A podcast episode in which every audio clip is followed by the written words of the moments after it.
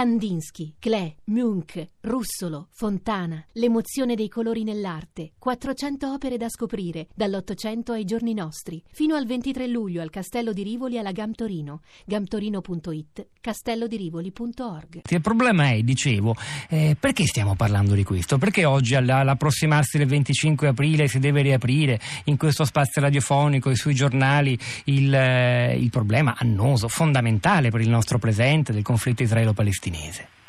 Beh, appunto, non c'era alcuna ragione, non c'era alcuna ragione nell'introdurre questo come tante altre questioni che ci sono nel mondo, lo ve l'avete ricordato, con il cuore, con il centro del 25 aprile che è la liberazione dell'Italia e dell'Europa dall'oppressione nazista e che in quell'oppressione nazista ci fosse anche la persecuzione degli ebrei non è uno strascico da dimenticare. Ecco, non ci, non ci, non ci voleva anche perché eh, nella nostra storia gli, gli elementi di divisione eh, rispetto al 25 aprile sono stati profondi, legati alla nostra storia, alla collocazione dell'Italia nella vicenda internazionale e così via. Basti, basti ricordare, eh, questo volevo ricordare, questo mi avete chiesto di fare. Guardate, negli anni 50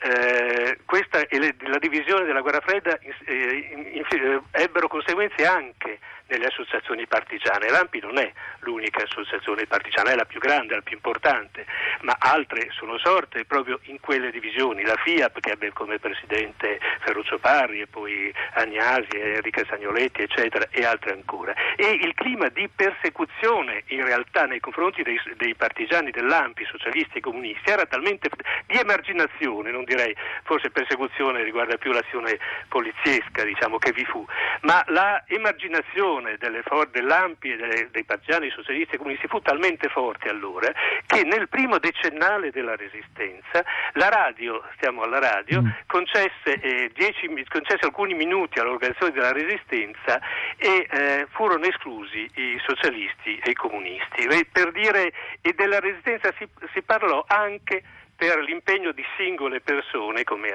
Agnoletti ed altre, insomma, che a questo fu una battaglia politica evitare le esclusioni nei confronti della sinistra. Beh, devo dire che anche oggi, 62 anni dopo quel decimo anniversario, non siamo riusciti a convocare tutte le parti in causa in questa trasmissione. Beh, ecco, ma sono, eh, sono altre pa- è certo, un'altra causa, mi permetta storia. di dire è un'altra causa. Que- guardi, eh, per, nella, nella, nost- nella, conquista, nella riconquista dell'importanza di questa data come momento in cui confluiscono, sono confluite diverse culture e storie del Paese, eh, noi abbiamo vinto, diciamo, questa è stata una vittoria vinta, so, oltre la guerra fredda, oltre il clima degli anni 70, il terrorismo di destra prima e di sinistra poi, e ricordiamo che i terroristi di sinistra in modo vergognoso ed arbitrario si richiamavano, volevano richiamarsi eh, alla resistenza in modo assolutamente falso abbiamo superato la, la mh, mm, smemoratezza degli anni Ottanta. E vede, abbiamo la, il 25 aprile è stato più forte anche di un centrodestra che nel 1994 trionfa con un'alleanza fra Berlusconi, Fini che eh, a capo di un, di un, movimento sociale italiano non ancora depurato a Fiuggi, insomma ancora legato al, al, al, fascismo, al neofascismo e uh, la, la, il separatismo della Lega di Bosnia. Abbiamo superato anche quello. Guardi, Berlusconi, che ha governato per molti anni, ha fatto di tutto per sminuire il valore del 25 aprile, voleva cambiare il nome, eh, festa della libertà e non della liberazione, eccetera. Bene, il 25 aprile ha vinto anche nei suoi confronti. Uno dei pochi discorsi, in cui, forse l'unico, in cui ha rappresentato tutti gli italiani, Berlusconi l'ha fatto nel 2009 a Donna ed è un discorso vero sulla resistenza, sulla resistenza come conquista di tutti gli italiani in quel frangente storico. Questo è il 25 aprile. Poi ci sono tante altre cause, tanti altri drammi nel mondo ed è, è veramente è sbagliato usare in modo strumentale i drammi e i dolori del Medio Oriente o di altri dolori, che ve ne sono tantissimi, basti pensare eh, a, quello che succede oltre il Mediterraneo, insomma, e così via, o a tantissimo altro. Eh, è sbagliato usare strumentalmente altre cose contro questo momento che è un momento fondativo della nostra coscienza nazionale, della nostra storia nazionale, dentro una battaglia, quella che è stata la battaglia vinta della coscienza europea contro il nazismo e contro appunto un nuovo ordine di Hitler che implicava, aveva al centro la eh, distruzione eh, de, degli, degli, ebrei d'Europa. Guido Krainz. Ma vede, eh, vede, io le posso dire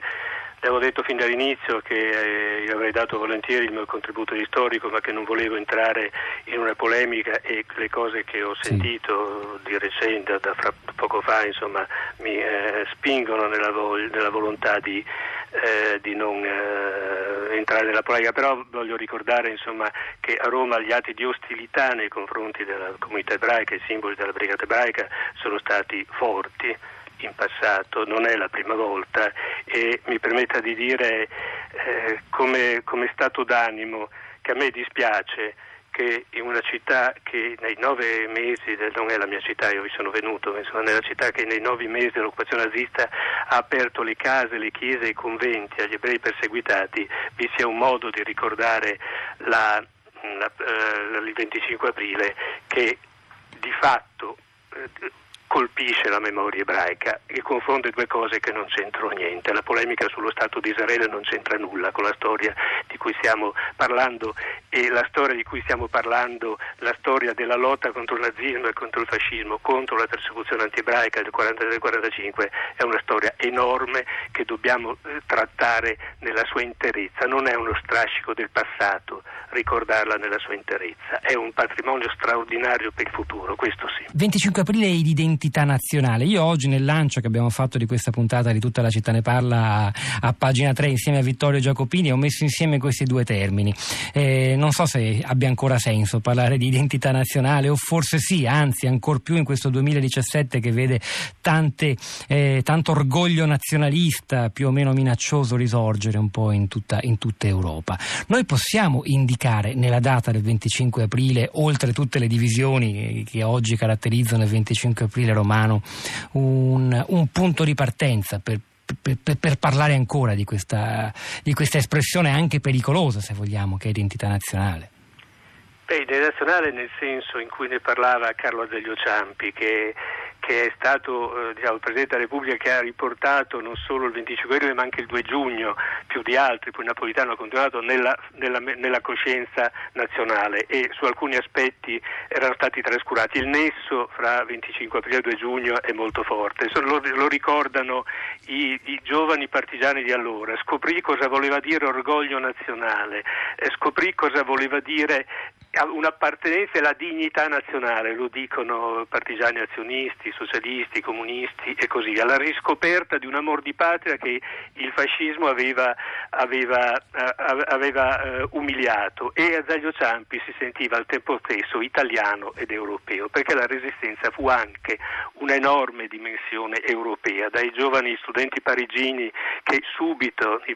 dopo, subito dopo l'occupazione nazista portarono fiori in omaggio alle vittime della prima guerra mondiale, quasi a dire ai tedeschi badate, ci avete già invaso, ma noi abbiamo saputo rispondere, un segno di resistenza che vanno nei modi più diversi, voglio citare solo ehm, il, uno dei racconti più belli della resistenza europea, quello Il silenzio del mare di Vercori, una ragazzina eh, nella, casa, nella, casa, occupata da un, cui ha assegnato un ufficiale tedesco, la, lei e il nonno devono naturalmente accudire a questo ufficiale, lei lo fa perché è costretta, ma risponde con una resistenza pacifica, non gli rivolge la parola, gli, gli rivolge la parola con una sola parola quando il nazista se ne va e ormai si avvia la fine per il nazismo e la parola parola è addio. Ecco, noi dobbiamo dire addio a tutto quello che ha ferito e lacerato la nostra storia ed è questo, ricordare questo è il modo per guardare al futuro.